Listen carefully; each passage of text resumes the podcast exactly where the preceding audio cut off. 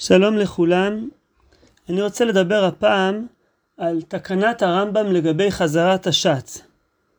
זה נושא שלא נזכר במשנה תורה, ובסוף השיעור אני אחזור ואתייחס לנקודה הזאת, אבל התקנה הזאת נזכרת בתשובות של הרמב"ם, בצורה, בחלק מהם בצורה יותר מרומזת, בחלק בצורה יותר אה, מפורשת, וגם אנחנו מוצאים אה, בתשובה של הרדב"ז, כשלוש מאות שנה אחר כך, שהוא אה, גם כן מתייחס בצורה מפורשת לכך שהעניין הזה הוא, הוא תקנה של הרמב"ם.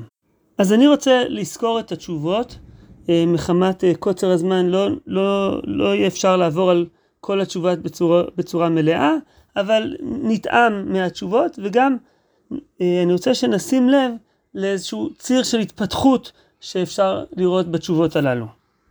אני אוסיף שאין לנו תאריכים של התשובות, לרוב התשובות אנחנו לא יודעים מתי הם ניתנו, או מי שאל אותם, לרובם, אבל אני חושב שכן, מתוך התוכן שלהם, אפשר כן לעמוד על איזשהו ציר של אה, התפתחות, אה, ואני אגיד את הדברים גם תוך כדי. אז התשובה הראשונה היא, היא תשובה בסימן רכ"א, בתשובות הרמב"ם. אני אתייחס עכשיו למהדורת בלאו, בציון של הסימנים, אה, וככה כתוב בשאלה. מה יאמר אדוננו בדבר קהל שהתפללו וכולן בקיאין בתפילה? היסדיר שליח ציבור התפילה עליהם, כדי שלא לבייש את מי שאינו בקיא, שעיקר סדר התפילה בעבורו, או לא יסדיר להם שליח הציבור את התפילה, מפני שהיא ברכה שאינה צריכה, לפי שכבר הוציאו עצמם ידי חובה בלחש.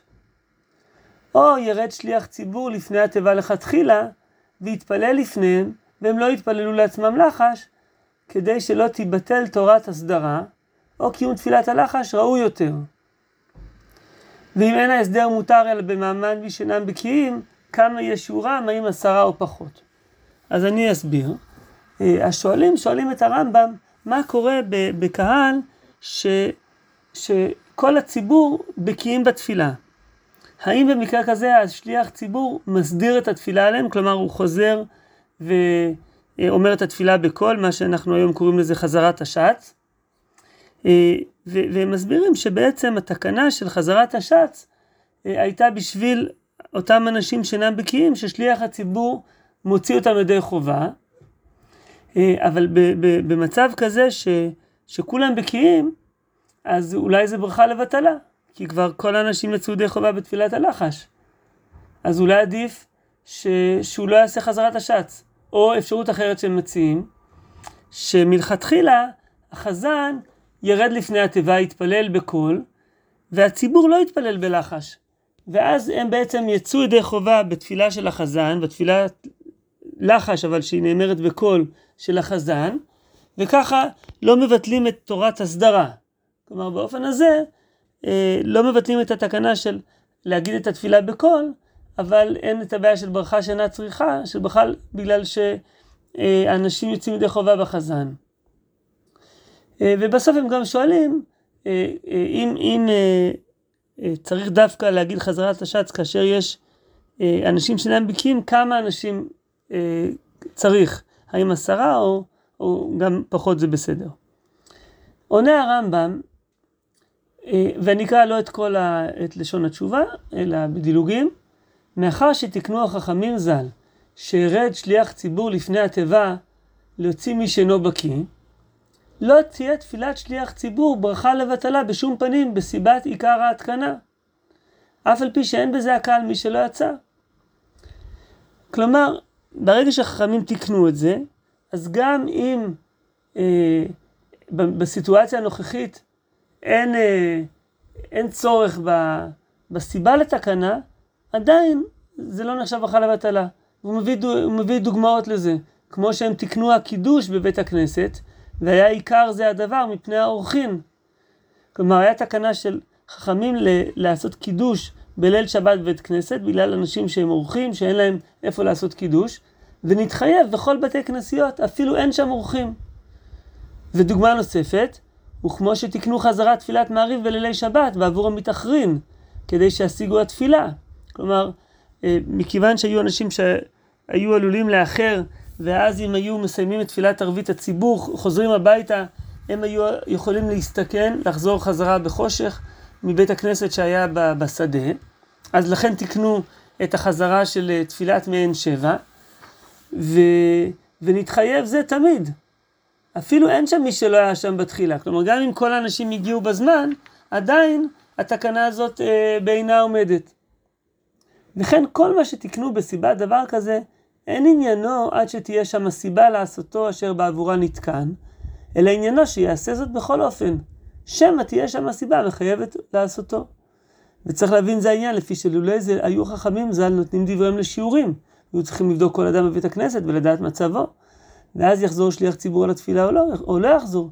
ולא כך עניין התקנות והגזרות. כלומר, הרמב"ם אומר פה משהו עקרוני, שכאשר חכמים מתקנים איזושהי תקנה, אז גם אם בנסיבות המסוימות אה, ש, שעליהן מדובר, אה, התקנה הזאת, הסיבת התקנה הלא רלוונטית, אנחנו עדיין מקיימים את התקנה. כי זה העניין של התקנות והגזרות, שלא מתחילים להתחשבן כל פעם, אלא התקנה הזאת היא תקפה בכל מקרה, וממילא זו לא ברכה לבטלה.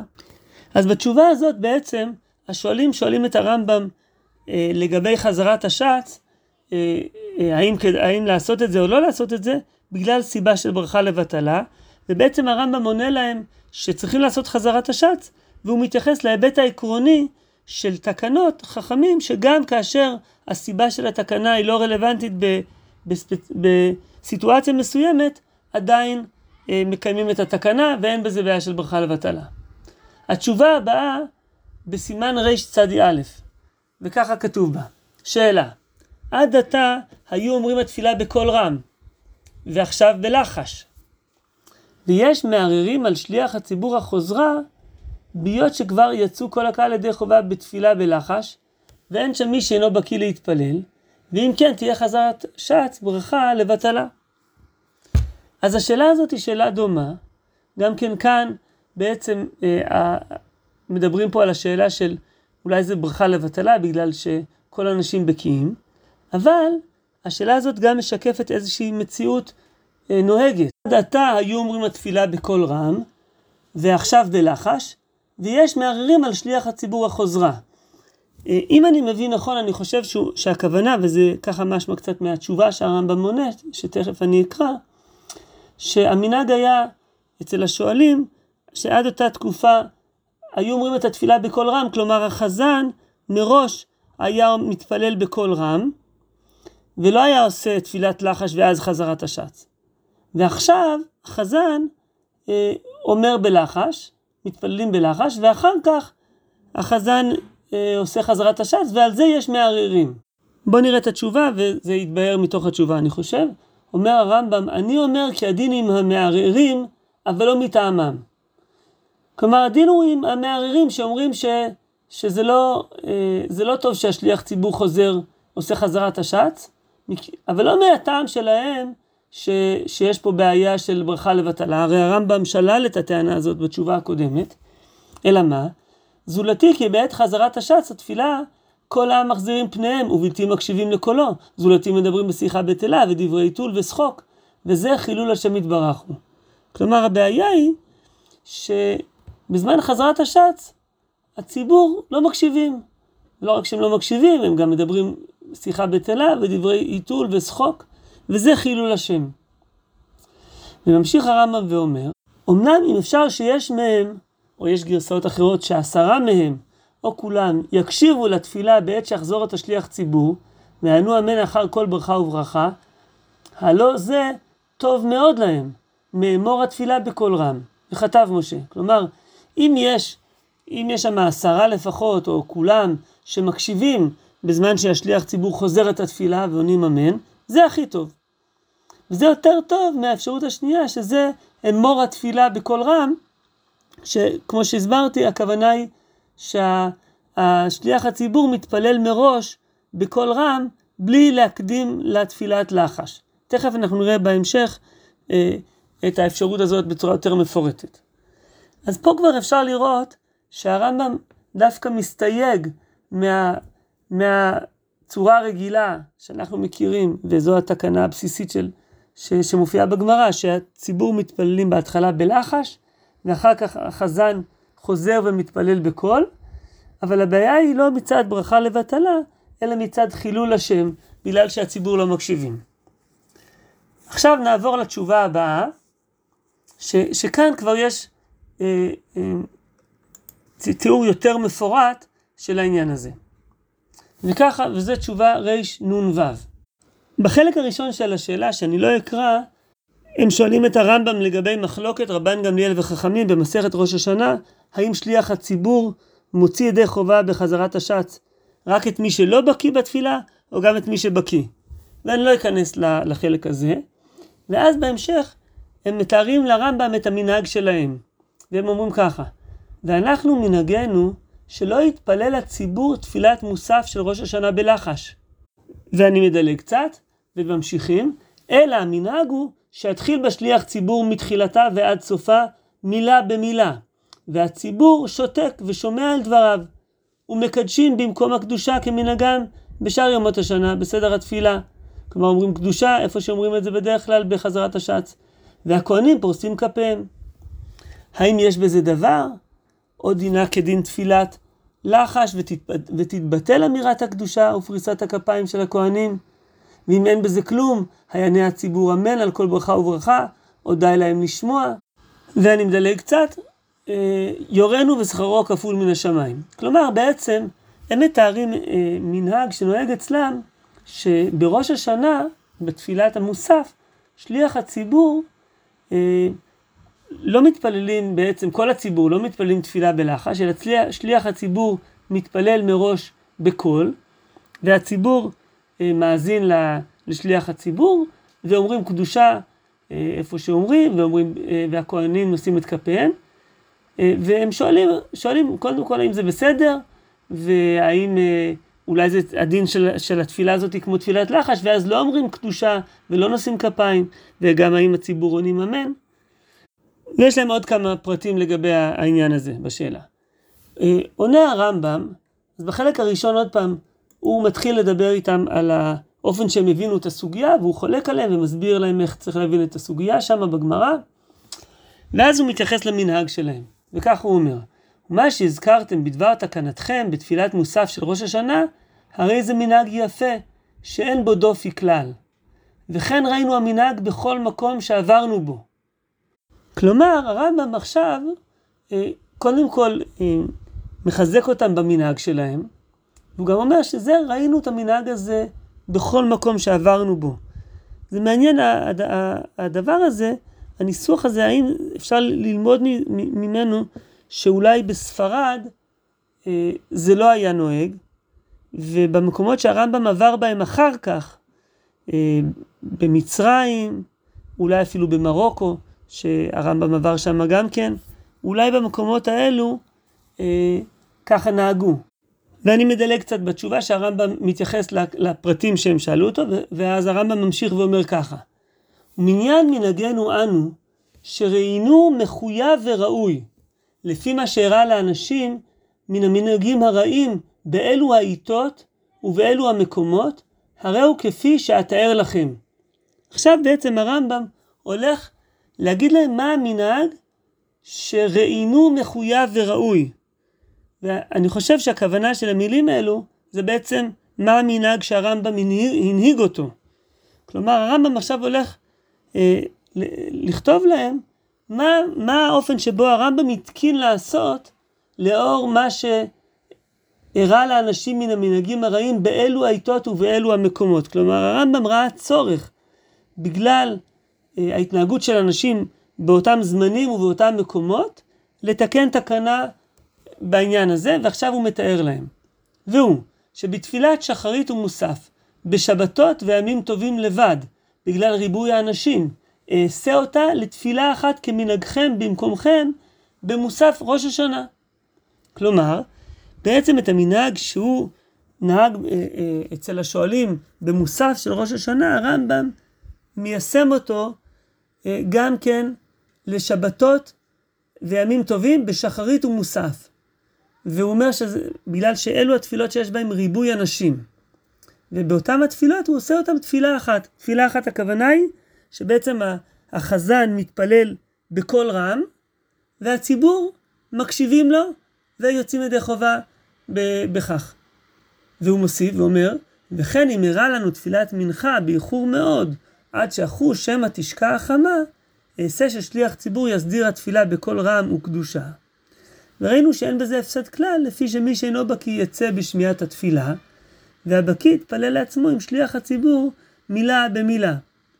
כלומר, בעוד עוד אה, סיטואציה שבה עושים משהו שהוא דומה, אני חושב שזה לא בדיוק אותו דבר, זה כשיש תפילת מנחה ש, שכבר הזמן מאוחר וזה קרוב לשקיעה, אז שם השליח הציבור מתפלל בקול רם עם קדושה, ו, ובמקרה הזה, מי, ש, מי שאינו בקיא יוצא על ידי שמיעה של השליח ציבור, ומי שבקיא מתפלל בעצמו עם שליח הציבור מילה במילה.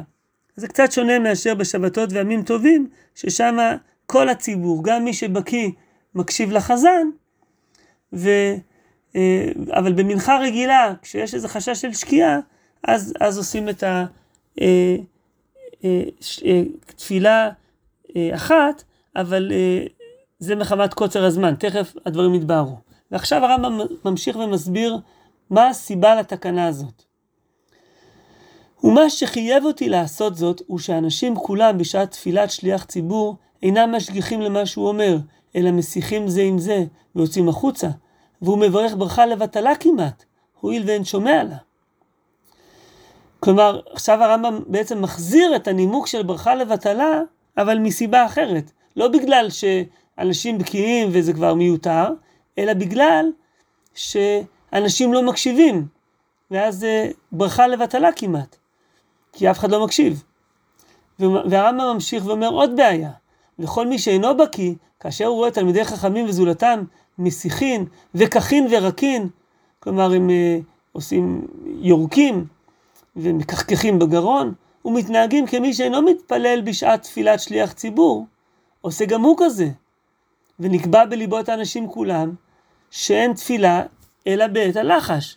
כלומר, יש פה בעיה נוספת, שאנשים, האנשים שלא בקיאים, רואים את התלמידי חכמים, שהם אה, בקיאים והם התפללו בעצמם, הוא רואה שבחזרת השעה, הם רואים שאותם אנשים שהם לא בקיאים, רואים שה, שתלמידי החכמים מדברים, מקרקחים בגרון, ומתנהגים באופן שלא מתאים לזמן של תפילה, אז הם, אז הם חושבים שהתפילה היא תפילה בלחש, שזה לא באמת, אה, ש, שהם לא יוצאים ידי חובה בתפילה של השליח ציבור. אז גם כל הסיבה של התקנה בעצם אה, נפגעת. וממשיך הרמב"ם ואומר, ואנו אומרים באיסורי תורה, עת לעשות להשם הפרו תורתך, ומכל שכן בתקנת התפילה. כלומר, גם באיסורי תורה אומרים עת לעשות להשם הפרו תורתך, אז ודאי בדבר שהוא תקנה, תקנת התפילה שחכמים תיקנו, ודאי יש עניין של עת לעשות להשם הפרו תורתך, ובזה יש משום הסרת חילול השם. כלומר, יש פה גם עניין נוסף, שהרמב"ם הזכיר גם כן בתשובה הקודמת של חילול השם. והוא, והוא מפרט, שחושבים בנו שהתפילה אצלנו שחוק ולעג. כלומר, יש פה אה, עניין של חילול השם שחושבים בנו. מי זה החושבים בנו? בתשובה בהמשך נראה שמדובר ב, ב, במוסלמים. שיש פה חילול השם גם כלפי הגויים, שהם אומרים, איזה מין תפילה זאת? תפילה של שחוק ולעג. ובדבר שיש בו כדי להוציא אנשים כולם מידי חובה, כפי שזה גלוי לעין. כלומר, בדבר שהוא תפילה שהיא מוציאה ידי חובה, אנשים לא מתנהגים כראוי, זה חילול השם. וממשיך הרמב"ם ו- ומסיים, אבל כשנתפלל בשאר ימות החול, באנשים מועטים בקיאים, אנו מקיימים התקנה הראשונה ומתפללים לחש ובקול רם.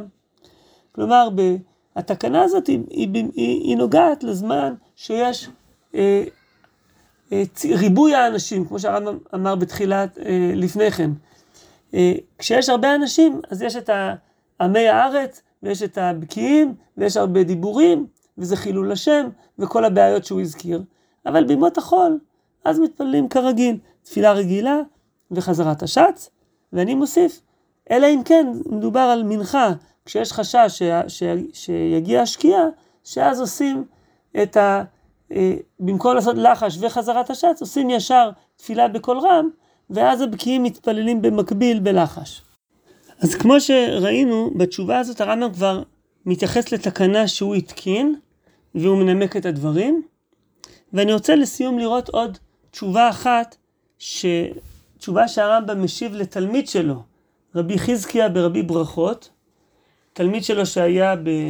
באלכסנדריה, ואני אקרא רק קטעים אה, נבחרים מתוך השאלה ומתוך התשובה של הרמב"ם, ואז אה, אני אסכם את הדברים. אז ככה כותב אה, רבי סעדיה לרמב"ם. בדבר זה המנהג שהתחילו היום לנהוג בו החזנים, והוא הסדרת התפילה. ואז הוא מתחיל לפרט מה נהגו, ומה היו כאלה שבאו ואמרו אחרת, והנימוקים שהם נתנו וכולי וכולי, הוא מעריך בזה, וכך הוא מסיים בסוף, הוא אומר, הוא כבר שמע עבדו ממנו בזה העניין דבר מעת שלמד אצלו ועמד לפניו, אבל לא זכרו אל נכון. כלומר, כשהוא אומר, בזמן שהוא למד אצל הרמב"ם, אז הוא זוכר שהוא, שהרמב"ם אמר משהו, אבל הוא לא זוכר בדיוק. בחסדו יטיב להודיע לו דעתו, ואיזו הראוי, זה או המנהג הפשוט, וכולי וכולי. עונה לו הרמב"ם, הראוי אשר צריך לסמוך עליו, הוא מה שתקנו החכמים ז"ל, והוא שיתפללו הכל בלחש, ויצא ידי חובתו כל מי שיתפלל, אין הבדל בין שליח ציבור הזולתו מן הקהל, ואחר כך יחזור שליח הציבור ויתפלל בקול רם בקדושה, כדי להוציא את מי שאינו בקיא. זוהי דעת החכמים, והיא ההלכה. ואני מדלג, והוא ממשיך ואומר, אבל רבים מתפללים פעם אחת בקדושה לבד.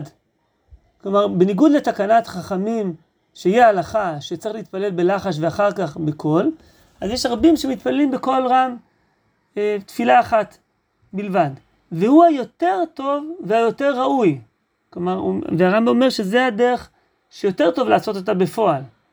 ומה ששמעתם מאחד מחכמי ארץ אדום שכך ראוי בהכרח, רצונו לומר שיתפלל שליח הציבור פעם אחת בקול רם וקדושה ושלא יהיה שם לחש כלל, הרי אני אומר בזה, הלכתה כבתי ולאו מטעמי. אז הוא אומר, ככה צריך לעשות, ככה ההלכה, לא בגלל הסיבות שלו, שאני לא אכנס עכשיו לנימוקים של אותו חכם, אבל מה הסיבות שהרמב"ם אומר, למה, כדא, למה צריך לנהוג ככה? אבל אני אומר שכך רצוי בזמננו, בגלל סיבה שעברנה. והיא שכאשר מתפלל שליח הציבור בקול רם, פונה כל מי שיתפלל ויצא ידי חובתו, או לדיבור או לשיחה בטלה, והופך פניו מן ההיכל ויורק ומסיר כיחו. כאשר רואה זאת מי שאינו בקיא עושה, הוא גם כן כך בלא ספק, וחושב שזה שאומר אותו שליח ציבור, אין סומכים עליו, אין סומכים עליו. ויוצא החוצה כל מי שהוא אינו בקיא, אף כי לא יצא ידי חובתו, ותתבטל הכוונה שבגללה ירד שליח הציבור לפני התיבה, שיהיו להוציא את שאינו בקיא. אז הוא חוזר בעצם על הנימוקים שראינו מקודם, והוא ממשיך. ואם האנשים לא יתפללו לחש כלל, אלא יתפללו הכל אחר שליח הציבור תפילה אחת בקדושה, כל בקיא יתפלל עמו בלחש, וכל שאינו בקיא ישמע, ויכרו הכל עמו כשפני העם אל ההיכל בכוונה, הרי בזה כבר יצאו כולם ידי חובתם.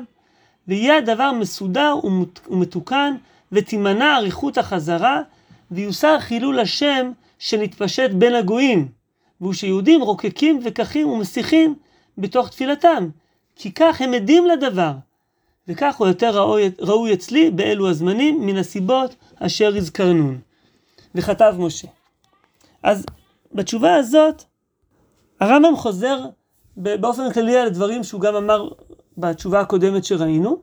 פה אה, זה נראה שכשהציבור אה, מתפלל, כשהשליח ציבור מתפלל בקול רם, אז הבקיאים יכולים להתפלל איתו בלחש. אני חושב שבתשובה הקודמת זה היה נשמע שהם מתפללים, אה, שהם רק מאזינים, צריך לעיין בנקודה הזאת.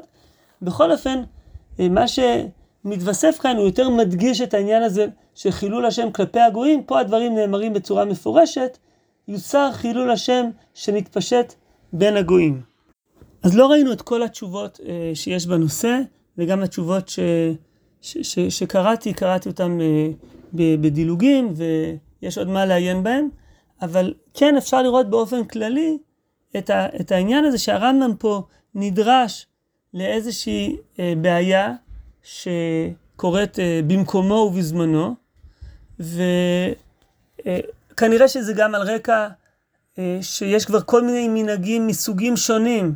כל מיני וריאציות שמתפתחות אה, אה, בתקופת הרמב"ם, אולי כבר לפני כן, הרמב"ם מזכיר גם תשובות הגאונים, קצת שלא בקטעים שדילגתי, אבל, אבל, אבל מה שבעיקר אה, דוחף את הרמב"ם להתקין ולמסד את, ה, את האופן ש, שבו ראוי להתפלל בציבור, זה העניין הזה של מצד אחד החשש לברכה לבטלה, ואני חושב שבמיוחד העניין הזה של חילול השם וחילול השם אה, בעיני הגויים.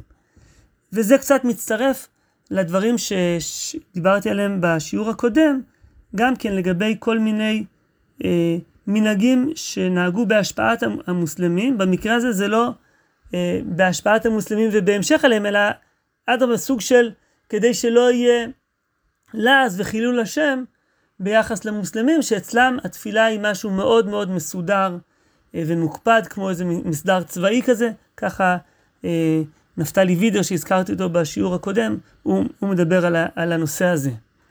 אני רק רוצה לסיום להתייחס לזה שהרמב"ם לא מזכיר את הנושא הזה בכלל במשנה תורה.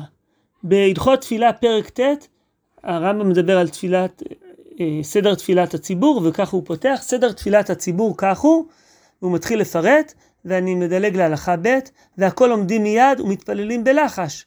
ומי שאינו יודע להתפלל עומד שותק עד שיתפלל שליח ציבור בלחש עם שאר העם וכולי, ואז אני עובר להלכה ג', ואחר שיפסע שליח ציבור שלוש פסיעות לאחוריו, מתחיל ומתפלל בקול רם מתחילת הברכות, להוציא את מי שלא יתפלל, והכל עומדין ושומעין ועונין אמן אחר כל ברכה וברכה, בין אלו שלא יצאו ידי חובתן, בין אלו שכבר יצאו ידי חובתן. אז אולי בניסוח הזה, והכל עומדין ושומעין וכולי, בין אלו שלא יצאו ידי חובתן, בין אלו שכבר יצאו ידי חובתן, אולי הרמב"ם רוצה לרמוז פה שזה זמן שלא מדברים, לא בשיחה בטלה ושחוק והיטל, ולא יורקים, אלא צריך להקשיב אה, לחזן. אבל הרמב"ם בכלל לא מתייחס לתקנה שהוא, שהוא התקין. ונראה לי שהסיבה היא מכיוון שהרמב"ם תופס את ספר משנה תורה בתור ספר שהוא נוהג לזמנו וגם uh, לדורות הבאים. והתקנה שהוא הנהיג זה משהו מקומי. כמו שהרמב"ם אמר, שכך רצוי בזמננו. אז, אז מכיוון שמדובר על משהו שהוא אה, לזמנו של הרמב"ם, למקומו של הרמב"ם, זה לא מתאים להכניס את זה לתוך משנה תורה שהוא אמור להיות ספר על-זמני, ספר שהוא נוהג גם לדורות.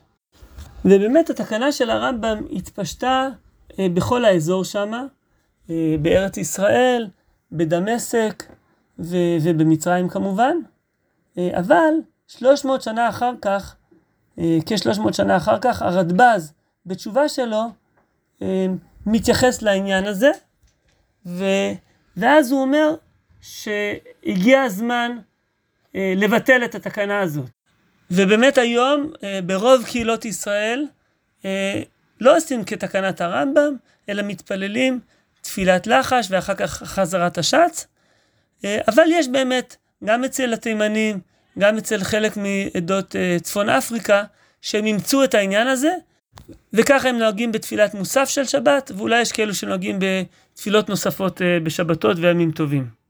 אז זהו, כל אחד uh, יכול להמשיך לנהוג כמנהגו, בין uh, מי שנוהג uh, תפילת לחש ואחר כך חזרת השץ, ובין אלו שנוהגים לעשות תפילה בקול רם, ועכשיו אפשר להבין אולי מה הסיבות לזה, וגם אפשר ללמוד מזה על כך שראוי בזמן חזרת השץ להקשיב לחזן ולא לעסוק בדברי שחוק והיטל כמובן.